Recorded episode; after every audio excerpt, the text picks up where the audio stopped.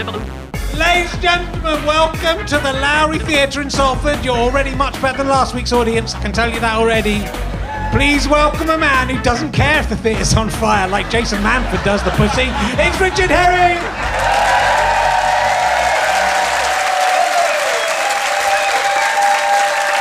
Thank you very much. Yes, thank you. Thank you. Welcome to the show. Love to see you all. Thanks for coming out. Uh, welcome to Richard Herring's labia stretching time podcast. Might be a bit blue at the second second show. Uh, it's uh, it's podcast. It's not a sexual thing. Uh, it's just uh, how far can those things stretch? They seem so stretchy, don't they? Just get a different guest than every week. See how far we can stretch them. It's a scientific curiosity thing. There's nothing. If you're enjoying this in a sexual way, there's something deeply wrong with you. Uh, but I was hanging out at the KFC Salford drive-through.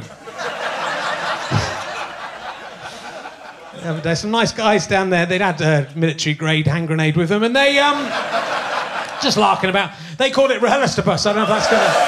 I accidentally, completely by accident, chanced across the TripAdvisor. I wasn't going to do trip, two TripAdvisors, but I chanced across the TripAdvisor for KFC Salford drive-through. And it's fucking unbelievable. I'm going to spend a lot of time.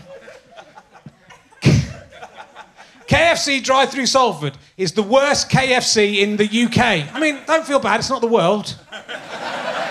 You feel danger right from the entrance door. Also, if you do not ask for mayo and ketchup, they do not give you. and that guy says value one, service three, food five. Uh, five. pretty good. It's uh, still the worst KFC in the UK. Still good food though. The food's excellent. The worst KFC I've ever been to, and I've been to lots. It was the smallest portions I've ever seen. He had a photo, looked like a normal portion to me. Uh, staff member picked nose, then f- licked fingers. Finger licking good, isn't it? That's why that's, that's, everything's finger. And then I found some more. There's more.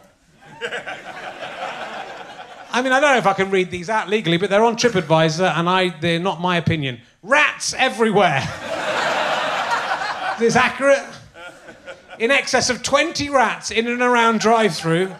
These rats were really big, and they and this was their regular feeding area. that suggests that guy's been monitoring them like Bill Oddie, the rat world.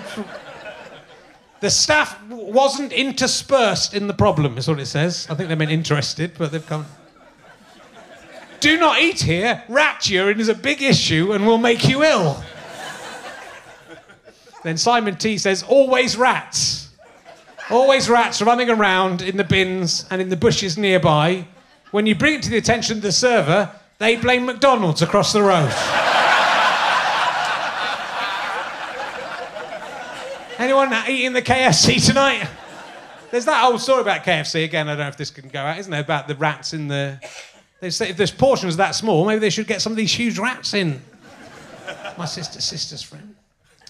Yeah, there was a, during last week's show there was a fire in uh, Jason Manford's in the in the smaller theatre here at the Lowry. Um, it's not he's not a big Salford act, and um, and uh, apparently one of his audience's phone went on fire. I mean, the things people will do to avoid watching Jason Manford. but Jason Manford, we heard the the, the beeps were going, weren't they? We didn't care. They thought the place is on fire. We don't care. We want to watch Jimmy Cricket. No one's going to fire can't stop us. And the fire didn't burn our theatre down. I'm saying he's got a pipe papal knighthood. That's all I'm saying. Convert.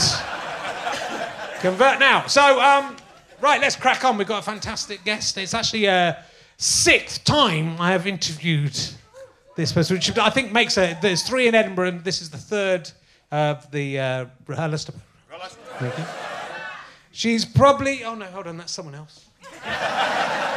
She's probably best known for her pitch. This is about the sixth one of these I've done, so it's getting hard. It's best known for her appearance on Richard and Judy, where Richard and Judy told her, where Richard Madeley told her that she, no one had laughed at her to begin with. Let's see if that's true. Ladies and gentlemen, please welcome Miss Sarah Millican.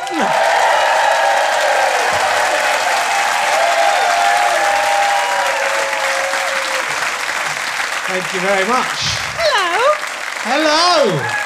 Oh, us back again. That's all right. I just want to let you know I've used up all my respect on Jimmy Cricket, so there'll be no, there'll be no, there'll be none of that. what last week you haven't replenished Yeah, your respect in a whole week, have you It's- now? the whole week has passed, and still I have no respect left for.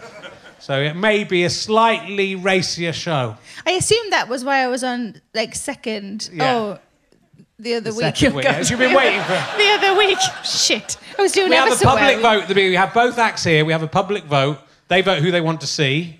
And then, And you then- come back the next week and you won this week's one against uh, Oh. Jason. Jason Manford was the other guest. Oh. People didn't want to see him. But he's, a- in, he he's was in the little room. Yeah. Yeah. Uh, hi. Hello, how are you doing? I'm all right. Good.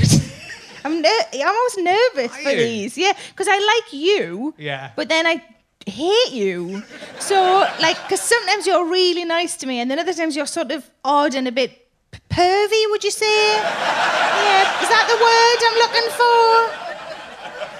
It's hard to psych yourself up for pervy, um, but I've tried. If it is So- perverted to want to have sex with you, Sarah, then yes, I am perverted. so I guess I am perverted. I always think that when people send me messages on Twitter saying, "Oh, I really fancy you," I always think, "Fucking weirdo." I don't think that says more about me than anything else. Had you remember? You mentioned in your book your appearance on Richard and Judy. I couldn't Yeah. actually find it in your IMDb page, so uh, but, uh, I was looking for it. To, I- but I thought you've said that you're on it, so you is the be- responsibility mine to complete my ID. IMDb page? I don't know. Um, I. Uh, What it was, happened it with was it was just ahead of the Funny Women final. Oh, God, so very early on in Yeah, a your. long time ago. And it was, well, it was back when he was on the telly and I was just on the radio. Um, and he, so the two of them were interviewing us, and there was me and another two of the finalists from Funny Women. And he asked me to tell the story about the first time, my first gig. And the story was that I went on stage, I did five minutes, and the first two and a half minutes, nobody laughed. And then I told a story about my uh, dad that got this big woof of laughter, and I immediately thought, well, that bit needs to go to the beginning because that's how comedians' brains work. And he decided to run with the other bit of the story, and he said, "Was that that was because you were rubbish?" and I shouted at him. Uh, and then uh, when I went into work the next day, they'd all made signs up saying, "No, I wasn't rubbish, Richard," and they were all around my desk. and there was balloons and everything. They were very proud of me, my work colleagues. I'm in the funny woman final, Richard. I'm not rubbish. I know exactly. Idiot. What a horrible man. So, um, love him. Hoping to get him on a guest on this, actually. So, um, You can ask him if he remembers. It'd be amazing. Um, yeah, I, I did. We did talk about this a little bit backstage. I've had. Uh, fu- I, I didn't mention it to Jimmy Cricket. I've had food poisoning quite recently. I like that you've saved that anecdote for me. yeah, I'm so I, proud. I thought you would like it. Thanks. Yeah, I do like bodily functions. Yeah. Tell me a bit of information then. So- when did it start? So on Thursday, uh, I, everything's. I've been very healthy recently. You've noticed I've lost a lot of weight. I've lost about a kilo and a half in the last two days, uh, and genuinely. Uh, I'd had eaten quite. I'd eaten a bit too much. So I was thinking Of what, though? But healthy stuff mainly. Like I'd had. That's your for- problem. For, breakfast, I had steak and uh, eggs. Which is a good. you it's a had good start to steak the day. and eggs yeah, for it's a good start. breakfast. But I How think it- decadent are you? I think this is a good. This, I do have steak and eggs uh, about once a week for Right. breakfast, and then I have stir fries for breakfast now. With Shut up. I do. It's amazing. Is that what you have to do to be thinner? Yeah. I'm not going to fucking bother. Amazing. I'll just stick to me frosties with Nah. jam on.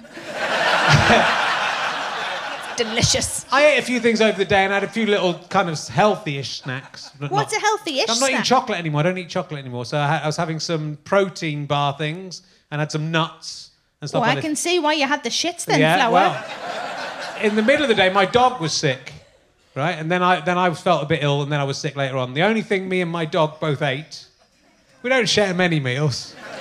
So your dog having stir fry for breakfast. I gave her a bit of the steak this morning. In the morning, I gave her the fat off the steak, uh, and she was sick, and then I was then I was sick. I'd had a second steak. I've got my wife. Did you? Is your dog like the canary down the mine? yes. like try. Oh, he's sick. Then I. You mean should have been a bigger gap between his steak and I, your steak. I don't usually have two steaks in a day, so it could have been this, okay? But my wife suddenly got into steak because I've had steak and she suddenly liked steak and she bought some nice steak from the butcher's I just had. It was from Waitrose, actually, the one that made me sick. So, you know, thanks a lot, Ian Waitrose. uh, I didn't feel I never hungry. knew his first I didn't name. feel hungry, and my, my wife wanted to eat the steak, so I said, "Oh well, I'll have, I'll eat it anyway." And then I was feeling ill, and then I was, and then we, I was went and had a lie down, and then I was sick. How do you know that it was food poisoning and not just overeating? It could be, but I'm not. I hadn't overeaten that, that much because I was sick. You had two steaks. I went. I went. I went. I went to the toilet. I had diarrhea, and then I no, I was sick, and then I had diarrhea. Right, and when I when it's happened before, I had when I was in Ipswich, and I've talked about this on stage before. This is quite interesting to me. I hope you'll.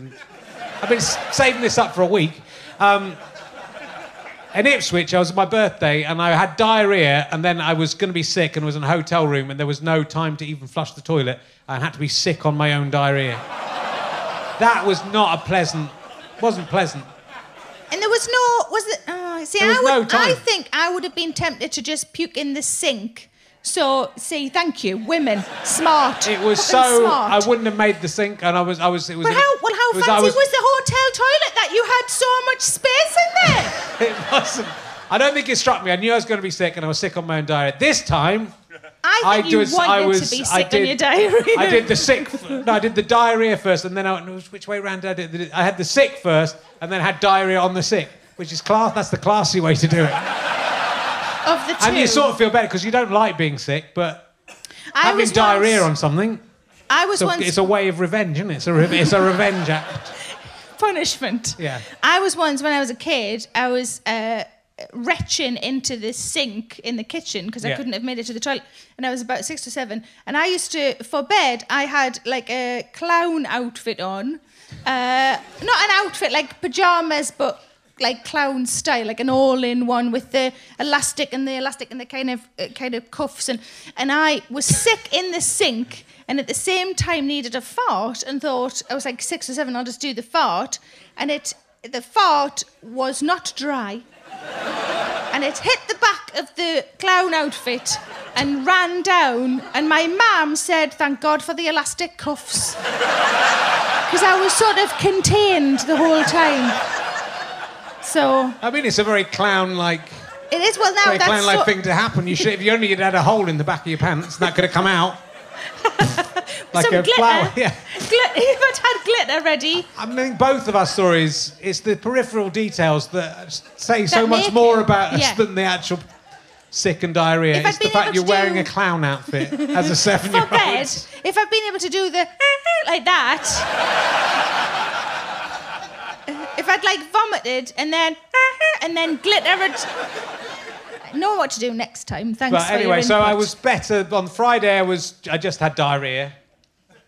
No Is sick. that boring then? yeah, it was all right, Yeah. but it, I couldn't do anything. And then I was Did you thinking, I might have take to. anything though? Pardon? Did you take anything? No, no, I'm, I know, I'm hardcore. Just let it come out. I never know if you take something like Imodium or something like that. Does that mean that you're just delaying, and then in a couple of days you'll get that diarrhea, or is it actually drying it up? I always, I have IBS, so I always have a Imodium on Yeah. me. So if I'd been like supporting you on tour or something, I would have. You could have knocked on my door and I'd have just given you some Imodium. But on the box, uh, it says, uh, it says. works instantly within the hour. And those are two separate things. It works instantly if you just stick it up the bottle at your bum. yeah, the box. Yeah, just the just wedge the box across the Yeah. hole. Yeah. yeah. So you saying does Imodium just act as like a, a barrier, like a sort of da- a fecal dam, or is it? Does it Yeah. make you better? Is it making you better, or is, Or is it just turning a little bit to concrete? Put the pin in it. Come back to that later when What's I'm not on stage. Yeah. Well, you should know if you take it. What happen? How does it work for you? I just. Well, I always enjoy my first poo back Yeah. because I think what it does, I think in my experience, it sort of set, it kind of resets it back to like factory settings. You know, like. Uh, because I the first poo is always how I imagine poos are supposed to be. Very little effort. Yeah. Lovely colour. Whole. I think this conversation is very much what uh, Jimmy Cricket regrets about the way comedy has gone. Thank goodness he isn't here to see this. Yeah, absolutely. I'm glad he was here last week and not this week. It was funny because my daughter in the day, I, my daughter's now four and starting to get a little bit of a sense of humour, but I, she's sort of way ahead of me. Is it now? Are you judging that on how you the response to you that she's got a little? No, bit she doesn't find me funny. I was going to say because she might have an incredible sense of humour, but you might not be her thing. I'm not. I'm not a thing. I'm not a thing. But she said to me said the other day, Daddy, why don't we have? Why is um? Why isn't our bum in our nose? That- So when we needed a poo, we could just put our head in the toilet. She said that to me in the morning, and then in the afternoon, the evening, I had my head in the toilet, thinking it's not so funny now. so she's not bright, but she can see the future. But I quite, I would, you know, I wouldn't have thought something like that at four. She's obsessed with pooing on people's faces. That's her insult. She goes, "Did you do a poo in your face?" well, because she lives with you. Yeah, you, maybe. you have I'm had not- your head in the toilet I recently. Terrible. She's a terrible girl. So, um, I've been listening. I've been. I bought you. Well, I think you sent me a copy of your book, uh, How to Be Champion. Yeah. Uh, but then I couldn't bother to read it, so I bought with one of my Audible credits. Oh, so you got it for free. Yeah, Yeah, but I have to pay for that. Uh, the uh, the audiobook, which is, an, I think, an even better way to enjoy it. It's not lovely to have Oh. you read it yourself, which is always good. Yeah, of It's al- course. isn't always the case, but But I don't understand why not when that happens. well, like Mary Beard, for example, doesn't read SPQR, but I reckon it's because it's so fucking long and she's written it already. She's like, I don't want to read that again. Yeah, I'm not spending Yeah. ten no, days. fair enough then. Yours is only like nine hours long. You must have Yeah. done two days. It took you to do yours, right? Uh, well, mm, so whether I should tell you this, oh, fuck it. Um, it was going. I'm quite an oddly a good sight reader. It's a weird skill to have that doesn't really come in handy very often. Right. But I don't make many mistakes, and it should. I mean, it should be the case because you've written it, you know. Yeah. And when it got towards the end, uh, they said, "Oh, we'll only we only need you for like half a day tomorrow instead of a full day because it's going faster than we thought." Great. And um, my husband was doing his first live at the Apollo, and I realised if I'm fast on this, I might be able to get to London and watch him Wow. from side of stage. So the last chapter is a little bit. Uh, and then, because I had to go and pick up, I had to, because it was recorded in Manchester, and I had to go and drive home, pick up the dog, and then drive down to London, Yeah. and then park up. And I got there just before, like about half an hour before he went on stage, and I got to watch him do his first live at the Apollo. So it was worth it, but I'm really sorry if the end of the audiobook is a little bit fast. You can slow it down, I think, can't you? or can you make it a bit? Well, why doesn't everyone just make the or, the, The other chapters a bit faster, faster. and then just slow it to normal speed That's for a the great last? idea. It's good. If I'd known, we could have just done the whole thing really fast. That would have been better. Yeah. Um, the- it's called uh, How to Be Champion, and in the opening, you talk about Gary, your husband, who's also a comedian. For people Yeah. who don't know, he had other suggestions. You Oh, asked him for suggestions for because he's very good at wordplay. Yeah, he's very good at titles for things, and uh, yeah, because that's how his brain works of, Yeah. of puns and of uh, that sort of thing. So I asked him, and he well, he suggested I put older and wider into the blurb somewhere, and I said I wanted something with champion, and he said heavyweight champion. And I suggested, I was thinking of what could I be doing on the cover that might denote like champion or, uh, you know, oh, that was, no, that was for the, for the show title was Control Enthusiast. And I said, what should I do on the poster? And he said, Fat Controller. And just everything he had, like he should have filtered out. And then said, oh, I can't think of anything, love. But no, he's very honest and he told them all. So I came up with an idea for his next tour, which was Short Jokes Fat Man. Um, but then he lost loads of weight, so can't do that anymore. But you know, he'll put it back on. He so. will if after the diarrhea's passed. One and a half kilos. Just be. si- I mean, I was actually being sick, thinking. This is quite good. This is. I mean, is that a bad stage of your diet? We're thinking I plateaued for a little bit. This, I'm, I'm going to lose a kilo tonight. This is good. And did you get on the scale straight after? yeah, yeah. Like still dripping. and then I couldn't eat the next. I haven't really been able to eat today. It's just perfect. You haven't had Believe- two steaks today. Had a bit of cereal and a ham sandwich from the Lowry bar. You've had cereal today, like a normal person breakfast. Well done. Thank you. Stir fry Honestly, for stir fry. You breakfast. can put a bit of chicken in there or tofu. I've had been in there. It's nice. Oh, I thought you said toffee. Toffee you can put in. Got really excited. Cashew nuts. Do you eat them? Cashew no, I don't like cashew nuts. Why not? What's wrong with the cashew nut? I just don't like them. Oh, I'm sorry. You I'm not going to have them for breakfast. You should have them for Does breakfast. anybody else have stir fry for breakfast? Exactly. See, a woman's done a fucking poll as well. What about- no, I've checked. Nobody what about has. everybody in China racist? Move to China then. Yeah, I'm going to live in China. Those guys, you know, it's good. It works out for them. Never seen a fat Chinese person, have you? I'm going to leave that quiet so you can edit that out. There's lots because you know it's nice because we've done so many. It's nice to have some. And now I've read the book as well, and then listened to the audio book. So I'm worried. Did you not that do it at the same time where No, you can follow along done. with your finger? Yeah. I could have done, but it's uh, it's nice for in the car because you know you can be in the car and be having a book at the same time. Yeah. I understand Um, how audiobooks work. I can't work out if some of it seems familiar because you've told me before in the podcast, or because I'd read it already. So if we get if we double up, you know, bad luck. It's bound to happen at some point. Um, uh, talk about when you were a kid. I, I like this that you were you weren't really a performer as a child, even you had a clown pajamas, which was not mentioned in the book. Um, but you used to perform from behind a curtain. Yes. Uh, so I used to write poems and want to read them aloud, but I was too nervous, so I used to stand behind the curtain. To your parents? Uh, to my parents, yeah. parents. And I was, so I was too sort of sta I had stage fright, so I'd stand behind the curtain and I'd read the poem aloud, and then if I did well, my mum would give me a banana. and it's a good job, like I got over that because Yeah. like like that's my job now is to be literally in front of a curtain. Nobody gives me bananas now, though. It's- it's a I'll give you a shame. stir fry after this. I'll make you a stir fry. all right, thanks. I'll save it for my breakfast. It's more, more traditional.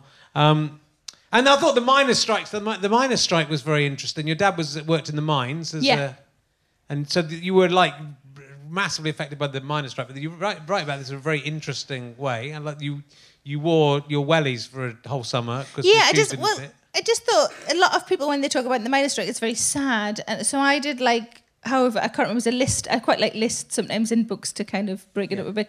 And I wrote a list of like the excellent things about the miners' strike, uh, just to have a bit of a different angle. And yeah, we because um I, uh, I had so my shoes were too tight, but I knew there was no money, so I didn't tell anybody. And then my feet started to bleed because they were so tight. So then my mum, uh, we couldn't buy any shoes, and it was like the summer holidays. So instead of, she'd probably just get me some for going back to school or whatever. So I just wore my wellies for the whole summer. And when you're a kid, that's awesome. uh, so yeah, it's not the funniest story in No, the world, but uh, but yeah.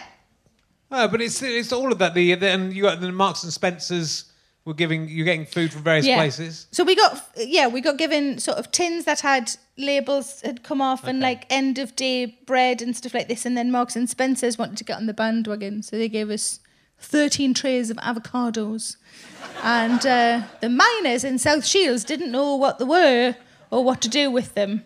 Uh, probably just use them as ammunition, I guess, but. Uh, but yeah, we didn't know what to do, and I still, I still hadn't had one. Like I'd seen one, but I didn't have one till I went to Australia about five or six years ago. so, but I was like, oh, I've seen these.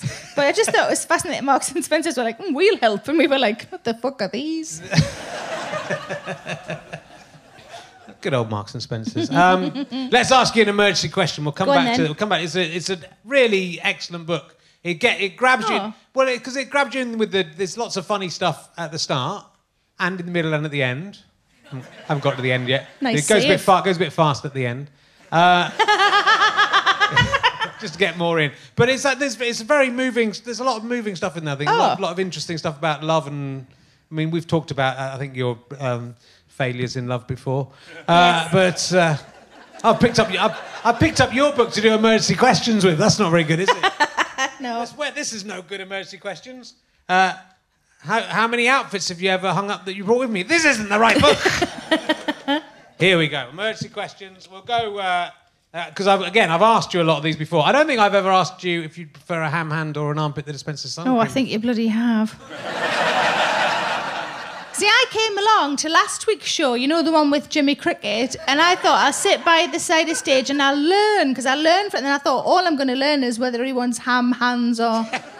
Or, or sun he- cream he- from his armpit, and he refused to answer, dodged didn't he? it, didn't he? Yeah. good lad.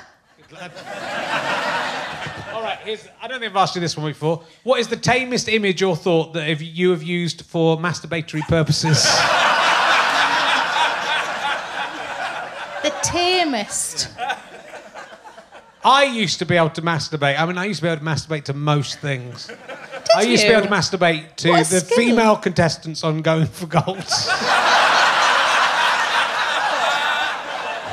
but yeah, then Henry Kelly would pop up and ruin it. That's it. It, it, was, it was difficult to But you persevered. keep it going. If there was a, you know, not all of them. I, had, I was choosy. You had standards. Quite Nice. low, but there were But no, they were a bit exotic, weren't they? Because they were Um, from all over Europe. I've had I've had a sex dream, Yeah. and I sometimes bring that back round. Okay. Uh, and that was um, I met The Rock, uh, you know Dwayne Johnson, and he gave me some kittens, and that was it. I like kittens. I like The Rock. Yeah. Tick tick, done. Yeah. Yeah, I could- I I think could- it was probably it's probably a confused sort of metaphor, isn't it? It's probably I should have been giving him the pussy Right. instead of him just handing it to me. Yeah, That's- maybe. I mean, maybe that's where it was going. I don't know. yeah. But yeah, that's that's pretty Well, tame, I'm going to try and use it tonight, and I'll give you a ring straight after that. You know, it's kind of. Durin, ring me Durin. I don't mind. If I could describe the kitten, one was tabby, one was whatever helps. Whatever helps. I think because I quite fancy the Rock, but I think all I really want is to sit on his hand like King Kong.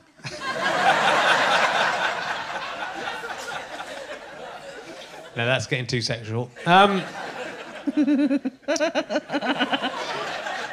have I ever asked you this question? Do sperm have dreams? I mean, they're not all going to be about sperm masturbating. Sperm They're mainly- They're mainly going to be that Um, because I had to. Do they have dreams? Sperm have dreams. Um, I mean, you know, that could be makes me- aspirations or. It makes me sad if they do. Yeah. Because they never realise their dreams, do they? Or like one every. Maybe if the dream was to get in the egg, maybe that's every now and again. But mostly they're just, you know, wiped on a curtain or whatever. Do any, and that's any sperm's aspiration. I hope I can at least get yeah, onto the curtain. Yeah, hotel curtains. Yeah. I hope you might think. I hope I get shot a really long distance. I mean, it's no, Land on a mirror. it's it's the game over for my ones for that. They're, Yeah. luck- they're lucky if they get out the end. That's what yours is like. But uh, there's like s- some like 600 million sperm in ejaculation, so even up to that, not always, but um, that means even Does that it- decrease as you get older? Yeah, I believe so, yeah. So is there like what ten or eleven in yours? still, they're still. I've got a one and a half year old son. They're still they're still working into my well, fifties. it, well, it was then. Yeah. you don't know now. There was someone on Twitter talking about, you know, the America talking about abortion and how uh, six weeks. Are you about to ask me if I've ever had an abortion?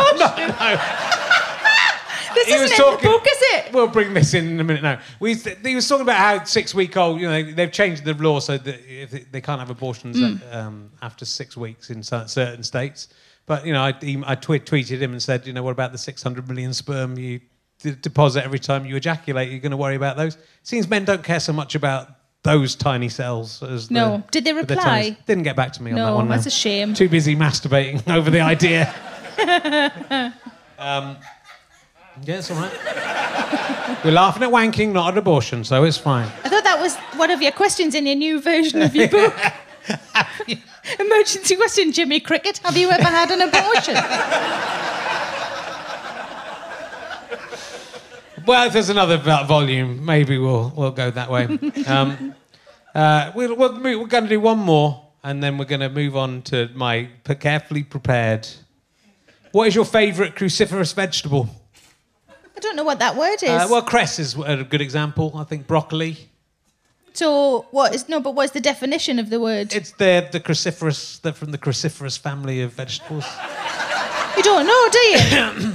so things like no. cress or broccoli. So Cress, is that the two I've got to choose from? Watercress, water broccoli, sky broccoli. tender stem. That's uh, a kind of broccoli. Yeah, bro- tender stem Purple broccoli. broccoli. Purple broccoli. Um, what is my favourite of the five we have named? uh, well, cress is just something you grow as a kid. It's not Yeah. eaten, is it? Wow, that's uh, rude to the cress. Um, You're a big cress fan. I'm a big fan of cress. Do you have it for breakfast sometimes? um, I think I'm going to say tender stem broccoli because it's modern, isn't it? And it's Yeah. less it's less sort of offensive on your plate. It doesn't feel like the sort of veg your mum would make you have. It feels a bit more middle class now, doesn't Yeah, it? it. Because you can have it with a bit of garlic on or something like that. Yeah, tender stem broccoli. Very good. Not Sorry, I all about didn't wanking, mate. prepare. It's not all about wanking. No. Sometimes I just question. jam one up me though. Because it's it's not when it goes in, but it's when it comes out. Uh, all the little bubbles and the knots and stuff. It's fucking great. That and the rock, and I'm away.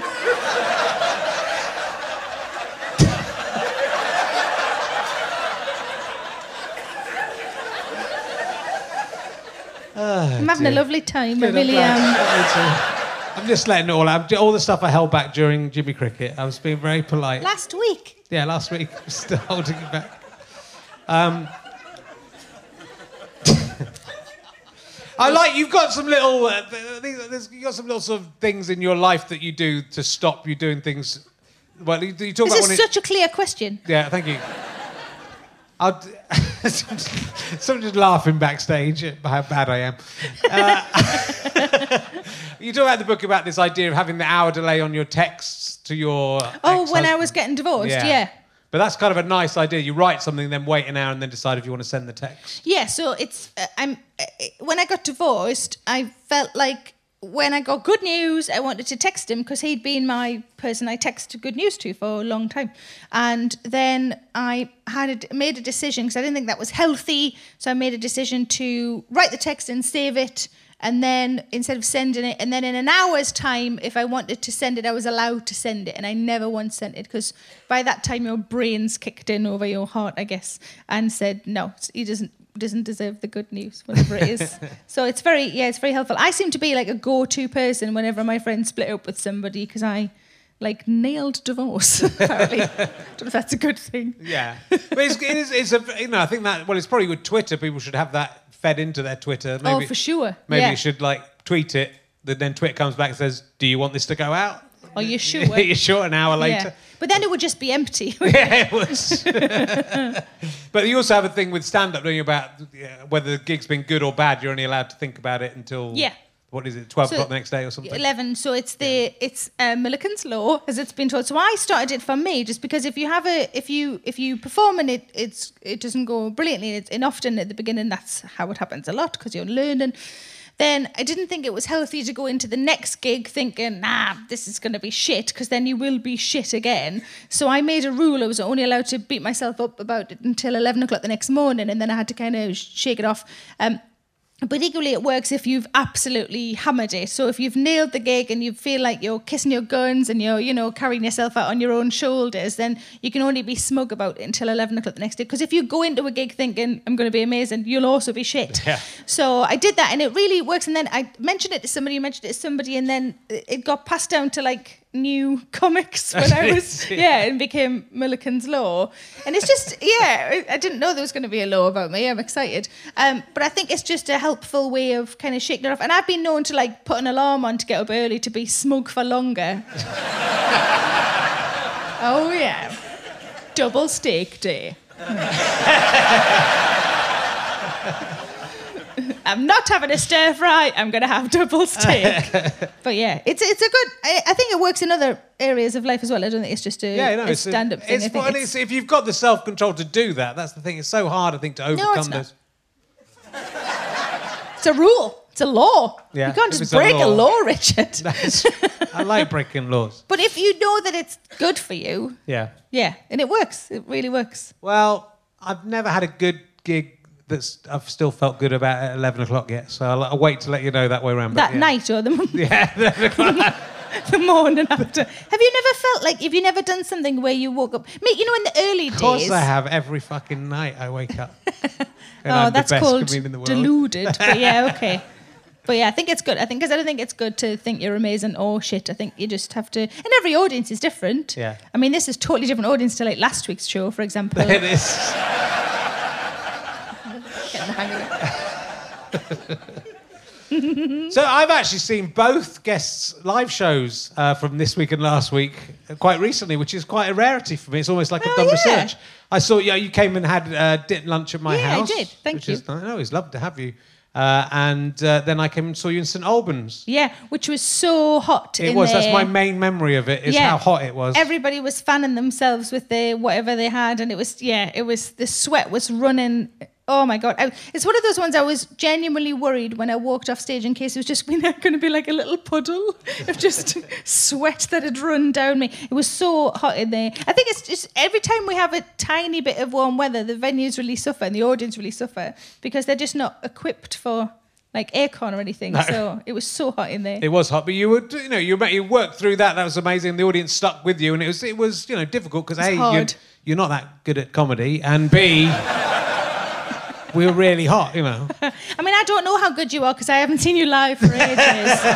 um, so there's just always something on the telly when he's on tour. So but uh, they, uh, it's called Control Enthusiast. Yeah. uh, and I.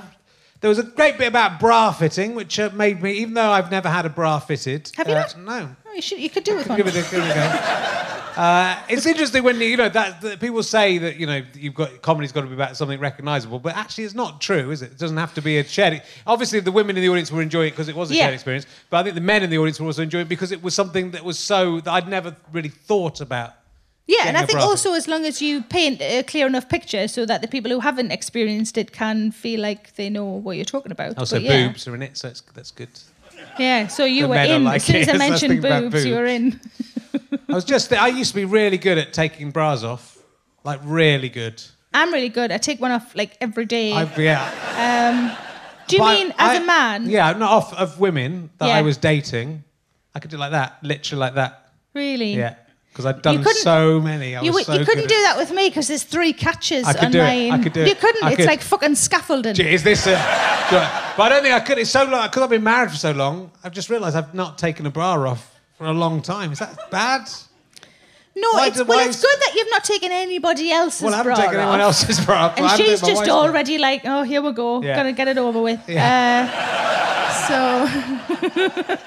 or maybe she just leaves it on. she's just fully clothed, and you just got to slot your way in. Um,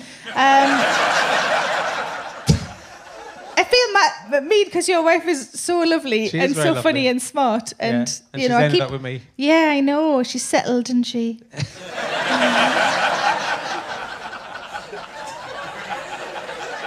Sorry, is this not what you came for? exactly, it's exactly what they came for. but anyway, it was the bra fittings. It's Yeah. difficult to get your bras fitted. Never struck me. Just go in and go. I am 32A. But they don't believe you. Okay. They go, we'll see. and then they measure you with their eyes, which I think's called staring.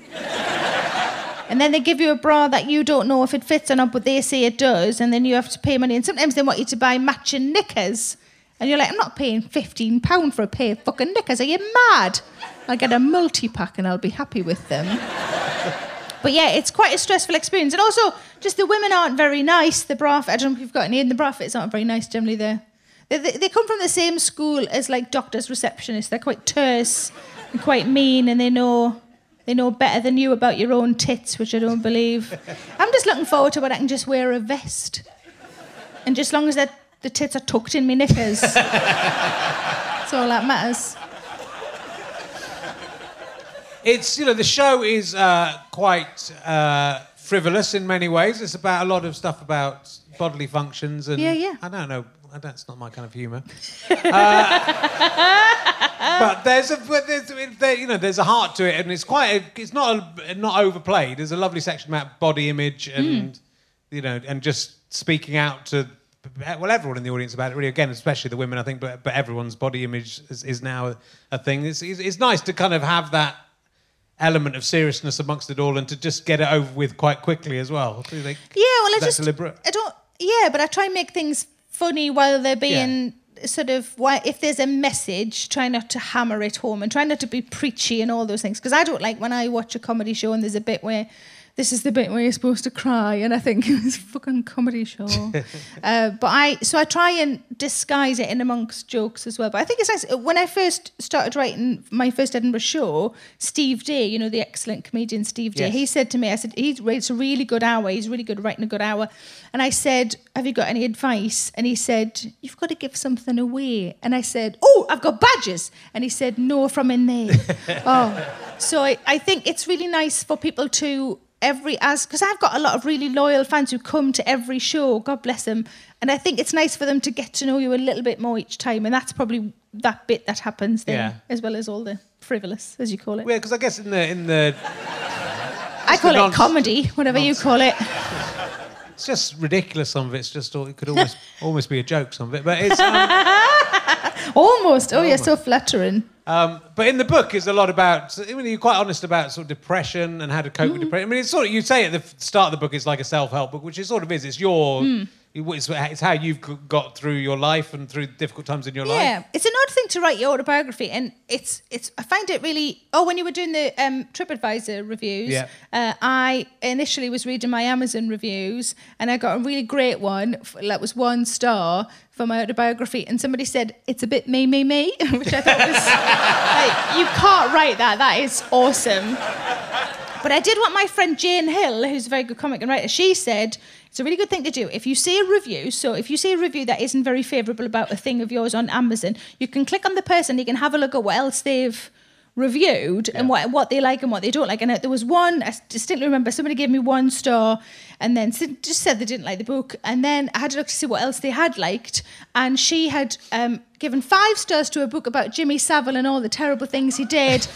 Couldn't put it down, she said, and she gave five stars to bags that you put fish in before you microwave them. And I thought, I don't think you're for me anyway. Um, but uh, why? What? What was the question? I've forgotten the question. I know, so so exciting. I know you talk you talk about depression and you know you talk about Oh, yeah. counselling, going to counselling, Yeah. getting through. I mean, it's quite you know it's it was that's very emotionally honest and very honest, Hmm. generally speaking. But I think when you, that's what I was thinking. When you, when somebody asks you to write, or when it's suggested to you to write an autobiography, which it was a long time ago, and I was like, no, no, no, like there's nothing, like nobody wants this, and there's nothing to say. And then after a while, I thought, well, if I could write one, but also make it a bit self-helpy, because self-help books have in the past helped me quite dramatically. So I thought if I could do tips along the way of ways, you know, that. So, so yeah. So I have talked about having counselling because I just don't think people talk about counselling enough, and I think that people think you're really together when you have a job like this and you you want you want people to tell people no no no like there's a lot of stuff going on behind the scenes and a lot of people sort of helping you know and helping keeping you moving and stuff and uh, and I just thought it was really good to talk about counselling in a really open way because I think uh, my argument is always like I get my car checked over at regular intervals why wouldn't I get my brain checked over every now and again as well and I just think the more people talk about it the more it's kind of normalised and the more people go oh maybe I'll have counselling maybe I'll try that rather than it being like a thing that you sort of you know sweep under the carpet Sure. But you you, you worked at the job centre. Yeah. And you talk about interesting you went straight from depression into working no, no, at the it's job going to go, go back to depression. but you talk about going, you talk about being unhappy in that job, which is not necessarily Yeah, surprising. but you were trying you were trying to get. I mean, you talk about half jokingly saying you were trying to get run over on the way. Yeah, to- it was a really busy road outside the job centre, and I used to. I didn't. It wasn't like I didn't want to kill myself. I just thought if I could break a leg or a couple of ribs and have a bit of time off, because it's hard. It's a really. It's it's clearly not as hard as the people coming in. Everybody coming in is having a tougher time than you, but. You don't get any. You get training in like how to work the computers and how to talk about benefits and how to look for job searches and things. But you don't get trained in how to deal with somebody who's come in and their life has just fallen apart, and you have to talk to them. And you know, so there was a small amount of kind of sort of counselling involved, and it uh, and I wasn't there very long, uh, and every I could tell the people who'd been there a long time. There was a guy came up to me uh, and I said, "Oh, next please," and he came. And I was on front line, they call it, where you sign on, and he came and sat down, and, and I said, "Oh, next please," and he sat down, and he said. Oh, you're new. And I said, Oh, I've been here like six months. What makes you think I'm new? He said, You're still smiling. And I think there's something about the stuff there that you kind of, but you have to sort of shut it down because it's very emotional. And I would go home and have a good cry about all the things that had happened that day. And I think in order to do that long term, you have to be a bit more of an sort of automaton. Yeah. So, um, but yeah, but I really, I really like the helping people part. And that's sometimes what jars a little bit with the job that I have now that I think, is it doing any good compared to like helping people in the physical, getting somebody, helping somebody get a job or getting them the right benefit or making people just feel better about you know their situation and how there's hope and all that sort of stuff? And um, and then to be like ah spunk on stage which is most of my show. Um, and it's quite yeah it's odd to wonder if you're Yeah, but it, you know, doing but any good. within the book, you just you know, you say when you were low after your divorce, you went to see Linda Smith, Yeah. and you know, on your own, and thought, oh, am I going to go? I don't want to go comedy on my own, Yeah. and then you went, and it was like a again one of those, you know, you come out of it feeling better because of the comedy. Totally. It was so odd because I had tried to get a ticket and then it had been sold out. So they put me on a waiting list and I was like, nah, whatever. And then in the middle of that, I'd got, after that, I'd got uh, split with my ex husband. And then I was walking through the park from my old flat to my parents' house with like my last box of sort of odds and ends. And I got a phone call to say a ticket was available to see Linda Smith. And I thought, oh God, can I face it? Because my face was permanently like puffed up because I was crying all the time. And and uh, and I thought, oh, sorry, I'm going to go. And I went, and just for like those two hours, because she was incredible, for those two hours, I it didn't make anything better, but it made me able to cope a bit more because I laughed like a drain, and then I walked, and none of those people around me gave a shit or knew what was going on, or and obviously in every audience there's people who have stuff going on and we don't know, um, and then I came out, and while I did all my all my shitty life was still my shitty life, but I felt like I was I could put the plates back up and start spinning them again because I'd had that kind of release and relief of, of having a bloody good laugh. So all oh, like that's kind of to sound not to sound too sort of sanctimonious, but that's every now and again I think maybe I do that for somebody else. I mean, in yeah, like what, 200,000 people going to see every tour, 10 years? One of them's probably found you that funny. so, Was you it know, you? it's been, it's was it you? Just looking on in admiration. Look, wow, you can fill a big room like this. He tries, doesn't he? but he fails.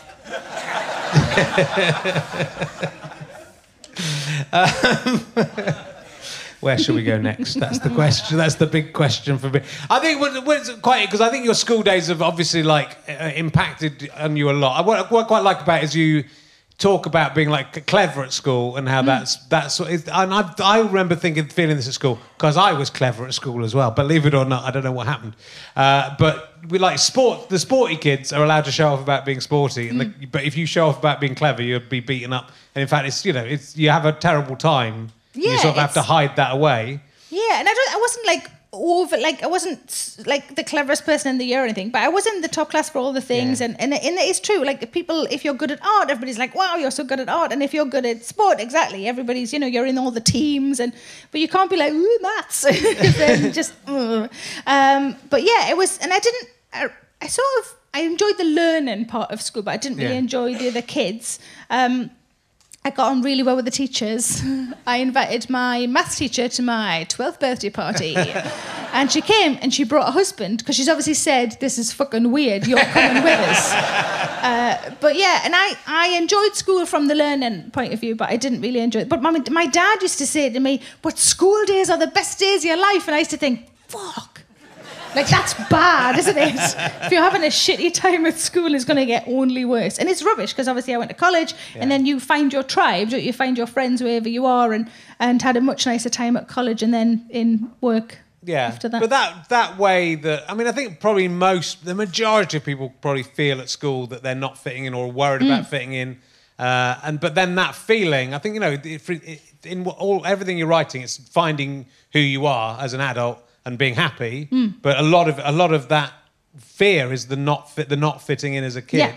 But then when I when my book came out and a bunch of friends read it, they said, "Oh my god, I was that person in that class." So they were me. Yeah. So if only like, and there's only ever like a handful of people in the school that are, you know, feel like they. I maybe everybody feels like they're on their own. I don't know. I think a lot of people feel like they belong.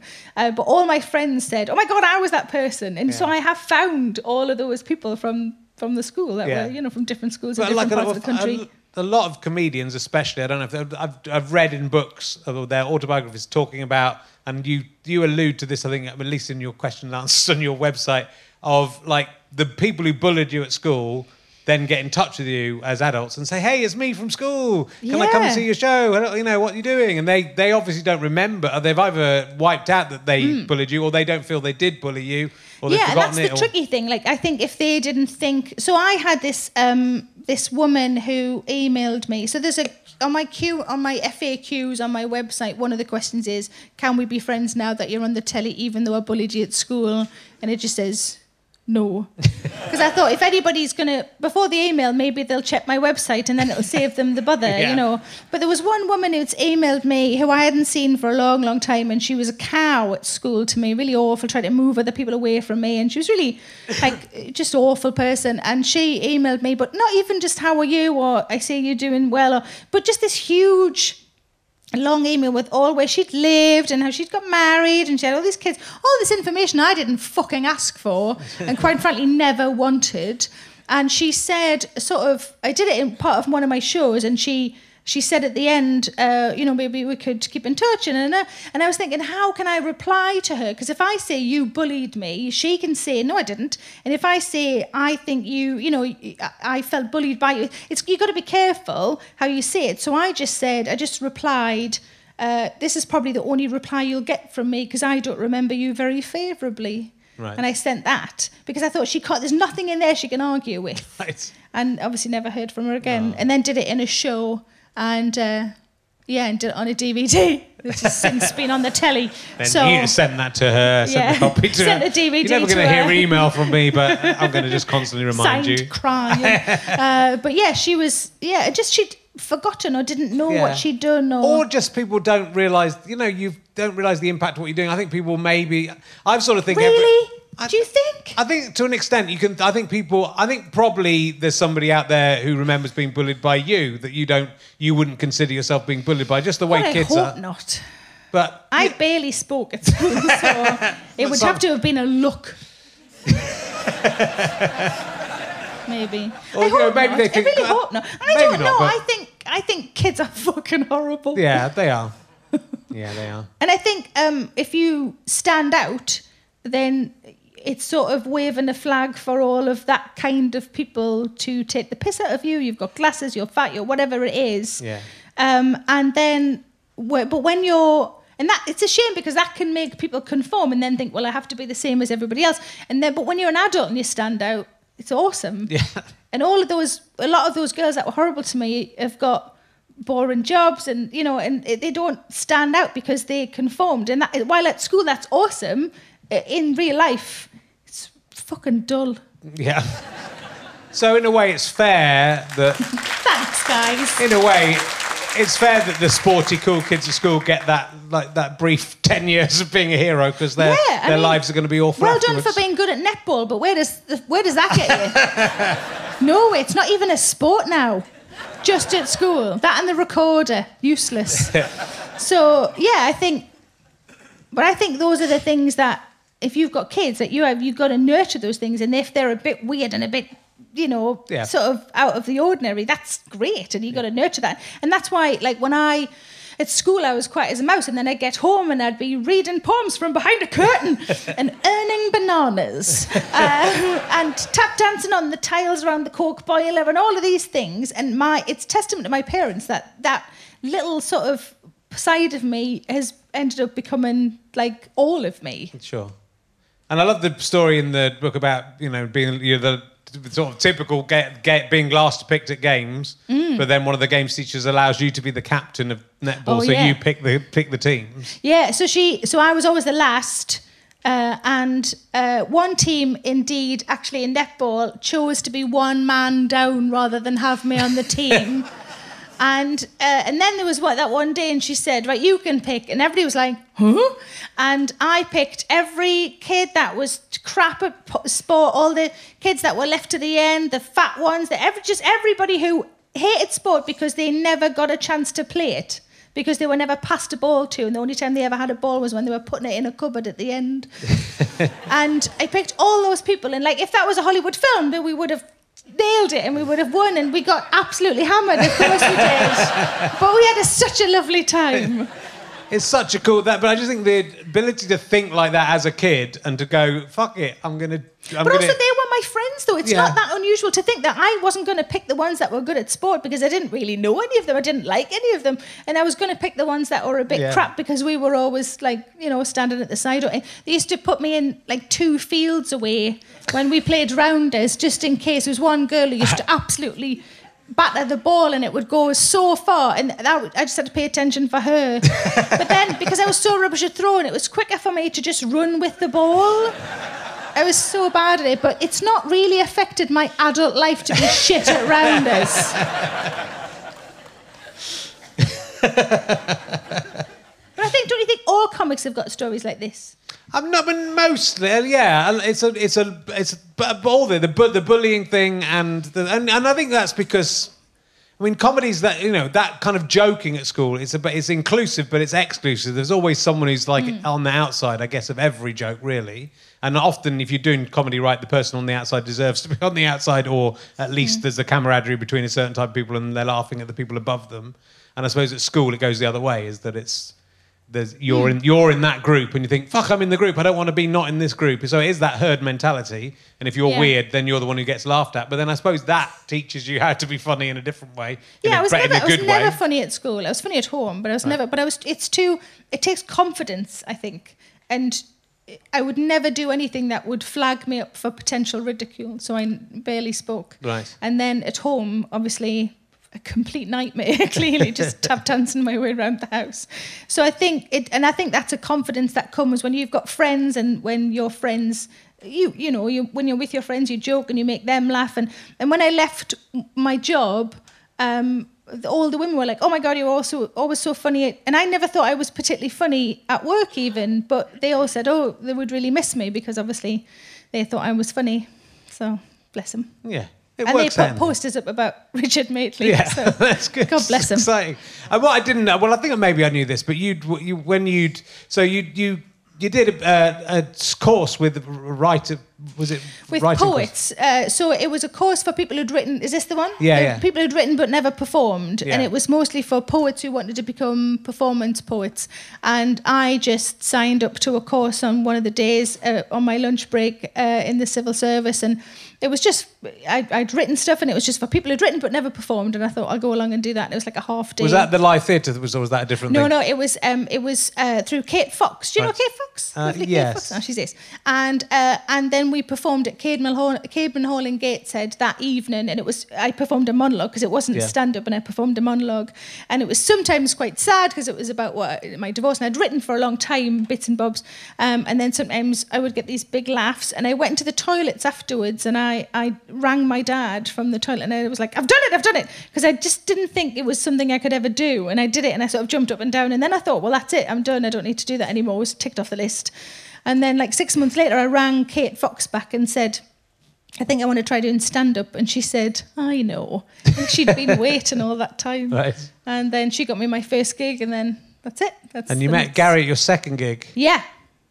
Did, did, did you fall in love with him there straight away?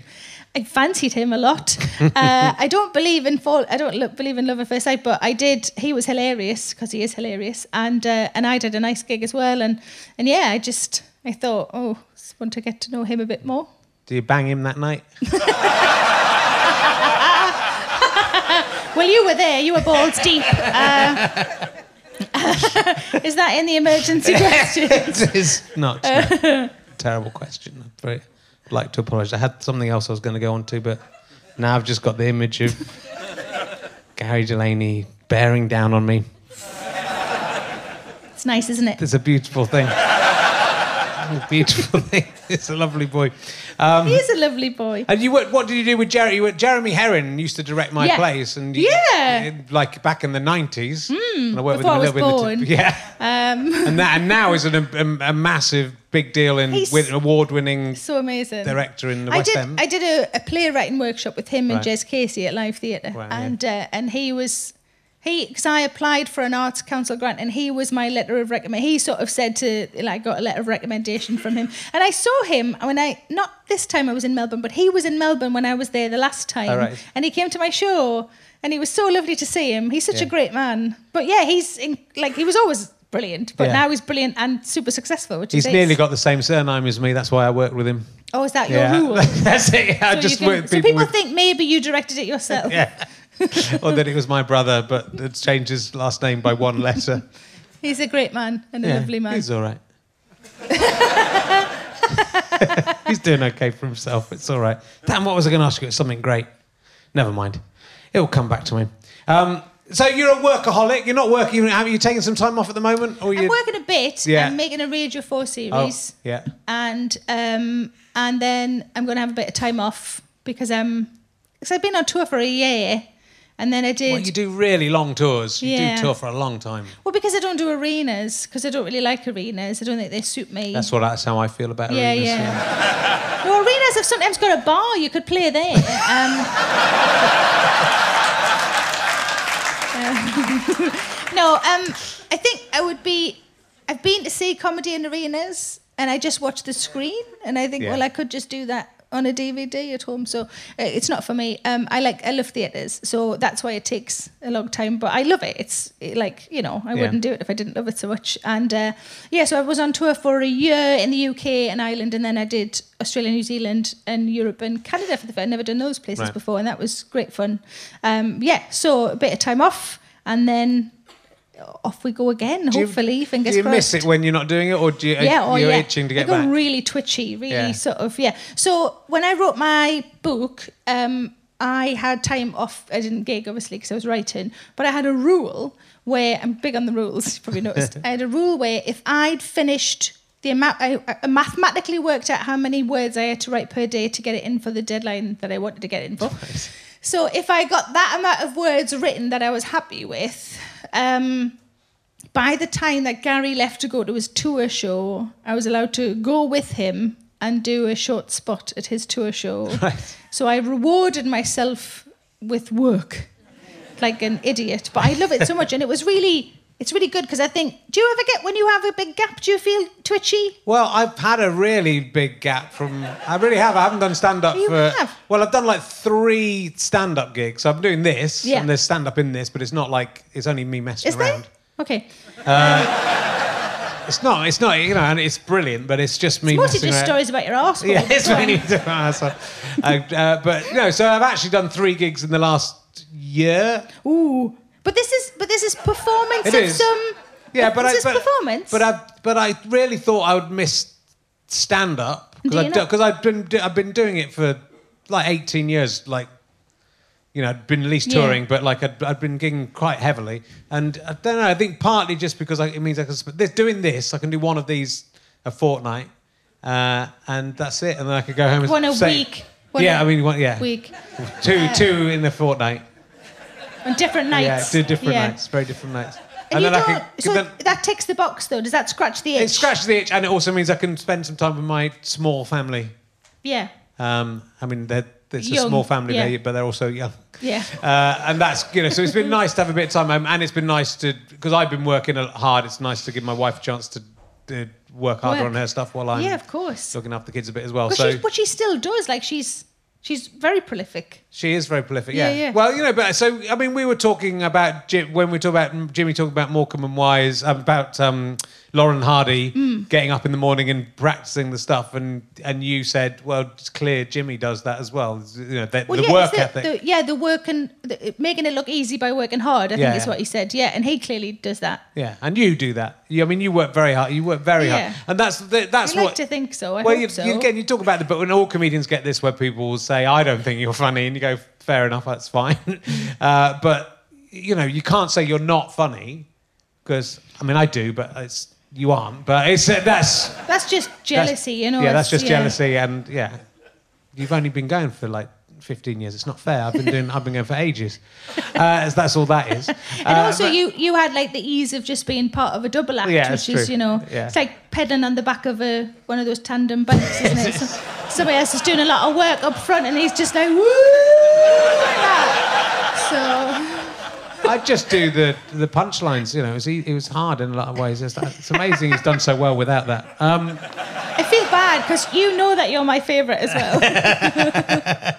but no, it's that it's that thing of people saying, you know, I don't like being. You know, you clearly you're funny because clearly you're working you're working Yeah. all the time. So you know, you don't, the, co- comedy has this self policing system Hmm. where if people aren't enjoying it, like the last two or three minutes of me talking, then you're not. You know, if I don't get a laugh again in a second, maybe I'm not fucking funny. Shit. oh, it's all right. I'm back. For that I half think they the could have saved you and they decided not to. Go, what a great crowd. Well done. But you know that's it. But it's the hard, the, hard, the the people who are successful nearly 100 percent of the time are the people who just uh, have to be dedicated and work Yeah. at it. And you, I don't think anyone works at stand up quite as hard as you do. I don't Oh think. well, that's very kind of you. See, I do. I, I work hard because I love it, and that helps. Obviously, if you love your job, it helps. Uh, and it's hard to clock off, which it can make my brain screwy. And time off is terrifying to me because I don't really know how to not work. Um, but we'll see how that goes. Maybe I'll learn how to play netball or something. It's useful. Um, but yeah, I think it's. I don't know. I just feel like the audience deserve deserve it to be as good as it can possibly be. And I think if you like, I've got a rule where the tickets don't go on sale for my tour unless I've written half of the show, because I don't think the audience should be planning. Like they shouldn't be more prepared. Like, oh, now we'll get a taxi, and then Sandra's going to come as well, and then she, Jean's going to babysit, and people shouldn't be doing that. While I'm like, I don't know what it's about. uh, so I, I feel more comfortable if it's half written before the Okay. before they go on sale, because then I think I know what they're buying, and it, I'm going to make sure it's good enough for their money. So I think that's all it is. And I just, I really love my job, so I just want to do it all the time. Well, it's good. It's good to have something you love, but you know, you need something in your life beyond a dog. Um, Are you suggesting I need children in order to feel better about my think lack of success? I Is this? Are you projecting? I maybe. think so. Um,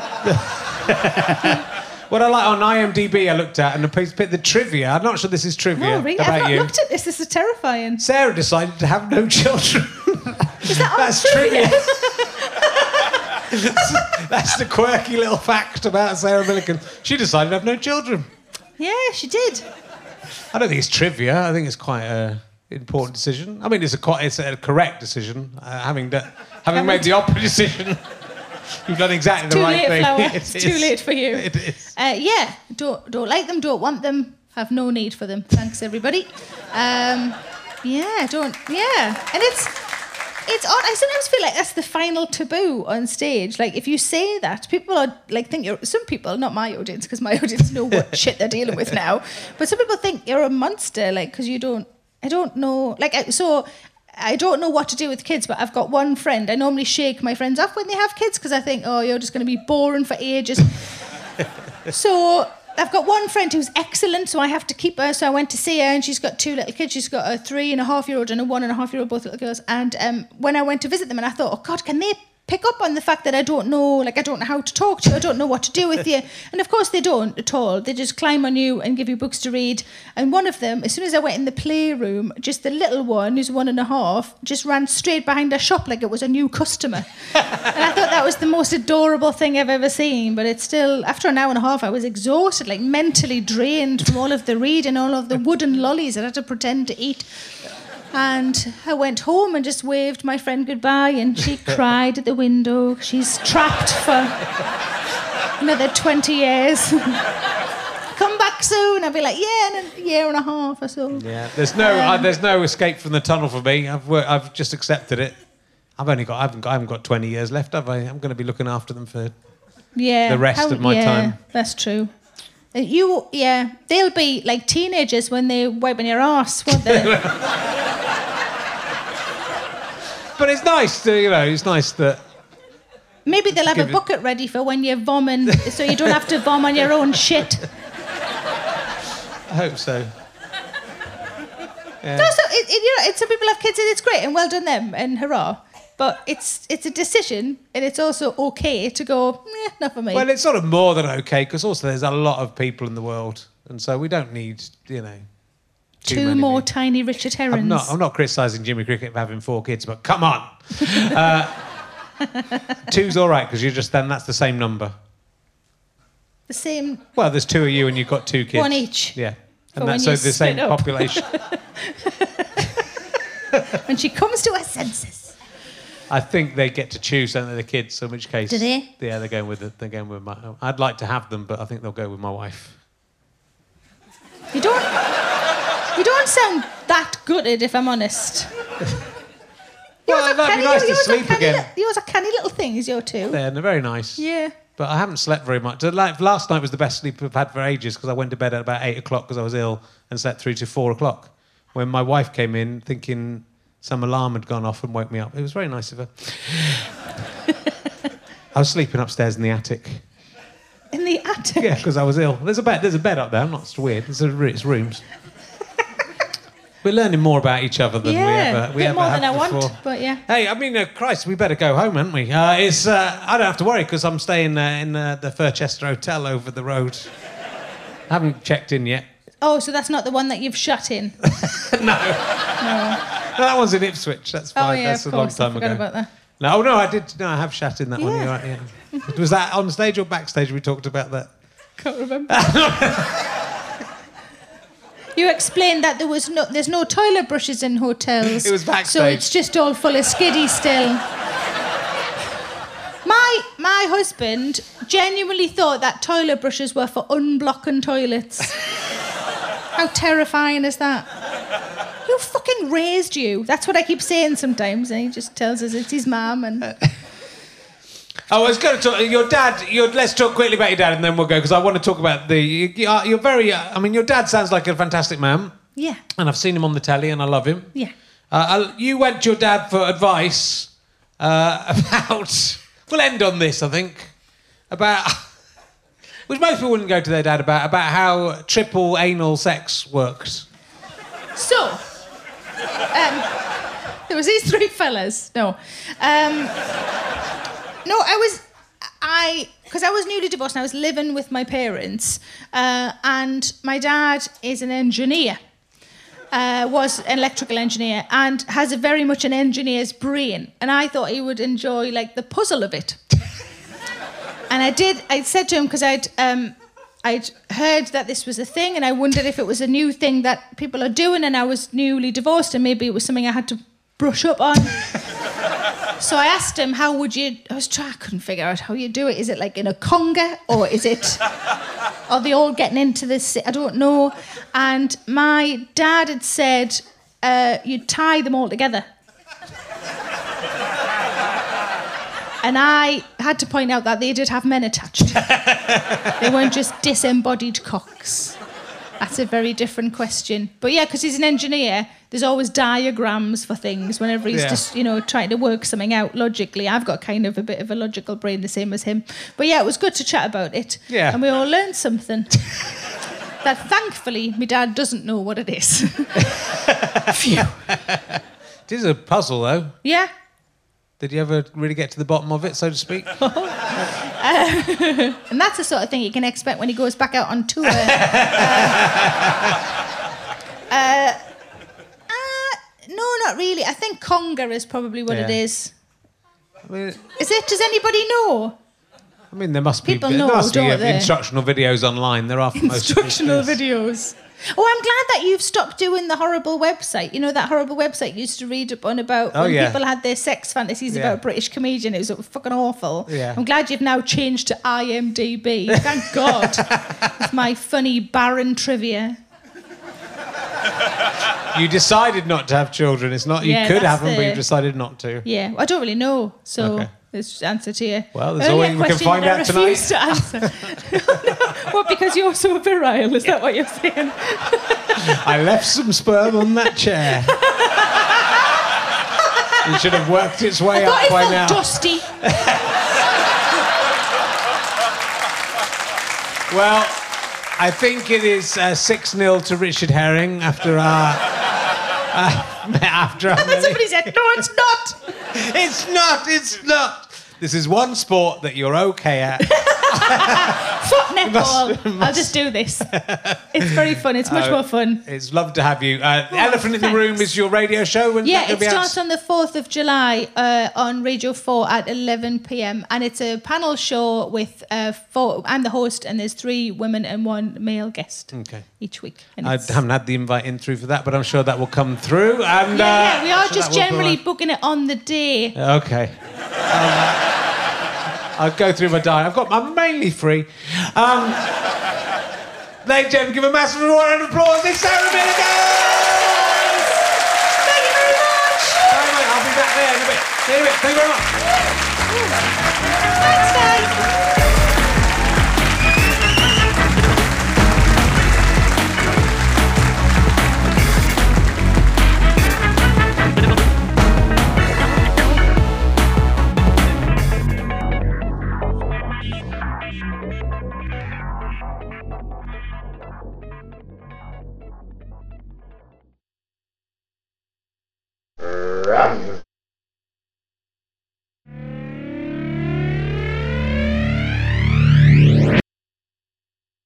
How'd you like them sky potatoes?